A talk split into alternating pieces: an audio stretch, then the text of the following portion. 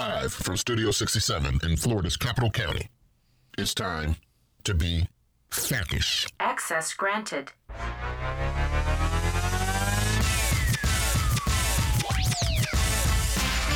Good evening, good people of Florida. Welcome back to another episode of FACish. My name is Analyst Jared. I have got uh, Analyst Sarah calling in from afar today. She's feeling a little under the weather. Uh, hopefully that's not a HIPAA violation. But uh, Sarah, how you feeling?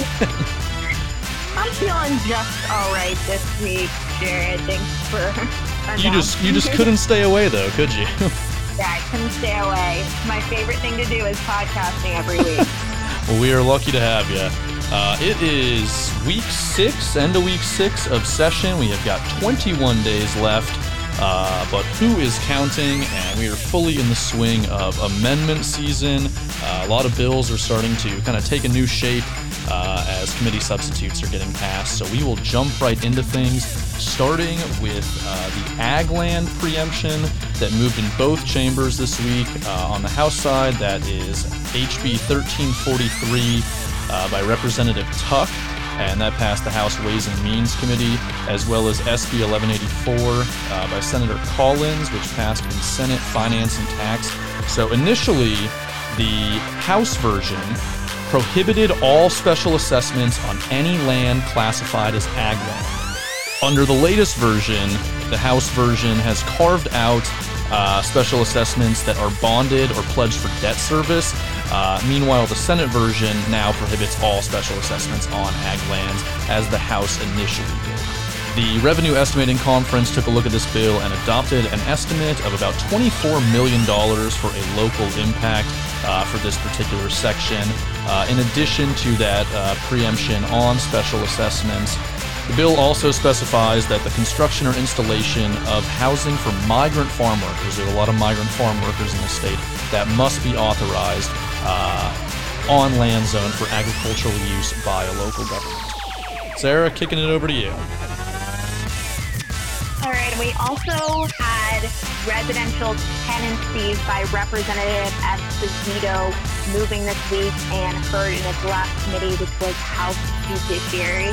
Remember, this bill preempts local governments from any regulation of the landlord-tenant relationship and it includes the screening process, security deposits, rental agreements, terms and conditions, bill of rights, fees charged by landlords, and notice requirements. A number of counties actively require varying degrees of notice before rent increases or termination of a tenancy.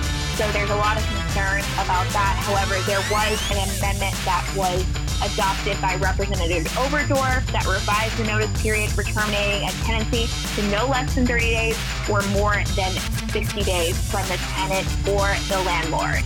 The Senate companion SB 1586 by Senator Trumbull still waits to be heard in Senate rules. Moving on, HB 235, Alternative Mobility Funding Systems by Representative Robinson, got a new look this week as it passed its second House committee.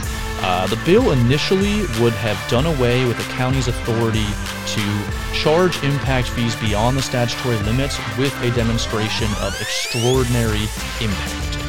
Uh, in other words, if, if you know population is growing by you know X amount more than the state rate uh, considered to be extraordinary, they would be allowed to charge um, extraordinary impact fees. That language is now gone in the newest committee substitute, uh, so this thing is trending in the right direction. However, there still is some problematic language uh, that would allow only the local government approving a building permit to charge for those transportation impacts within their jurisdiction.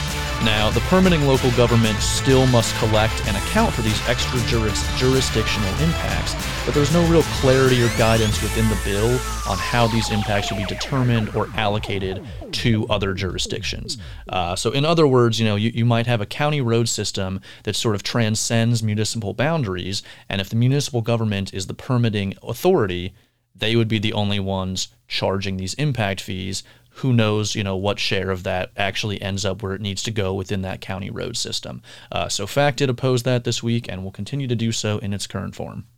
And before we move on to our community and urban affairs section, I believe we had one more preemption that was up, and that is actually moving vacation rentals. If you want to talk about that one a little bit, Jared. Yeah, thanks, Sarah. Uh, this is obviously a familiar face. We've seen this a couple times over the last few years, and it is once again back. This bill passed 13 to 10, so a relatively close vote for a, uh, committee vote. Um, but this this bill would preempt uh, all regulation of advertising platforms to the state. Uh, it would allow local governments to charge a registration fee of vacation rentals, uh, but it's not to exceed $50 uh, for an individual registration or 100 for a collective registration. Uh, so, you know, kind of a nominal fee. We think that in certain collective circumstances, particularly, uh, that is just simply not enough to offset the administrative costs associated with it. Yes, and I know the Senate companion by Senator DiCeglie was placed on the agenda for the Senate Appropriations Committee on Ag, Environment, and General Government on Tuesday. So that is definitely moving on both sides this year. And next up, we have a big one that is HB 439 Land Use and Development Regulations by Representative McClain. That was heard in its second committee, House Commerce, and passed favorably. You'll recall last week the Senate companion SB 1604 was heard and passed, and there was a delete everything that dialed back some things that were in the bill. That also happened in the House version this week. Remember, the original bill impacted the Community Planning Act, urban definitions. However, that amendment took out urban sprawl and urban area definitions. It retains the language regarding the increased length of required planning periods from a 10 year period and a 20 year period. Current law is a 5 and 10 year. The bill in Section 4, which is what FAC is most concerned about, removes the ability of local governments to require certain building design elements to a single family or two family dwelling located in a planned unit development or a master plan community. The bill also limits the application of those elements in communities with a design review board or architectural review board to a board before January 1st, 2020. FAC expressed our concerns around this language in committee this week. This exception in current law allows counties to maintain the desired character of some of these master communities, such as Southwood here in Leon County. So that bill will head to its last committee stop in House State Affairs. The Senate companion is on the agenda next Wednesday in Senate Rules. And we have Jeff Scow working very hard on that bill this year. Next up, we had agricultural and rural affairs bills, a big one, HB 1379, environmental protections by Reps Overdorf and Steele, that was heard in its second committee stop. This is the Department of Environmental Protection overhaul this session. Remember, the bill makes significant changes to the on site sewage treatment and disposable system siting process, changes the wastewater grant program, updates the comprehensive plan capital improvement element, and establishes the Indian River Lagoon Protection Program. The bill is very long, so please visit. We have a huge sheet on our website that has the full description of the bill and lists everything that it does. The bill passed unanimously. It has one more committee stop, and it is to be heard on Monday, April 17th, in House Infrastructure Strategies. And the Senate Companion 1632 by Senator Brodeur is also on the agenda to be heard next Tuesday. So both these bills are moving. And then last up from me, we had HB 1209, which is the Department of economic opportunity bills that FAC has supported this session. It passed unanimously and its second committee stop. Remember, this bill changes, um, makes changes benefiting rural economic developments, including removes the match requirements around the Regional Rural Development Grant Program, removes the requirement for local governments and private businesses to make any financial or in kind commitments to the regional organizations. It alters the Rural Infrastructure Fund. It allows DEO to award grants for up to 75% of the total infrastructure project, which is an increase from the original 50%. And does a lot of other changes within the Florida Development Financial Corporation, the Triumph Gulf Coast, and the Everglades Restoration Agriculture Community Employment Training Program. You can find all of this in our legislative bulletin this week. And again, these bills are up next week. This House version is up in House Commerce on Monday, and the Senate comparable bills, there's two, SB 1664 by Senator Hooper and SB 1482 by Senator Simon are both to be heard in Senate Appropriations Committee on Transportation, Tourism, and Economic Development on Tuesday morning. Thank you, Sarah. You were really on a roll there. Uh, I guess I will bring us home now. Representative McFarland's HB 745, that's the E911 package, uh, kind of revises how the composition of the board as well as some uh, distributions of some of their revenues. Uh, that passed House Commerce this week and it is now onto the House floor. More specifically, as to what the bill does, uh, it modifies the composition of that E911 board. It also renames it to the Emergency Communications Board. Uh, now, under current law, the board has 10 appointees by the governor, uh, five of whom are county folks. And this would reduce that number to eight and four, respectively.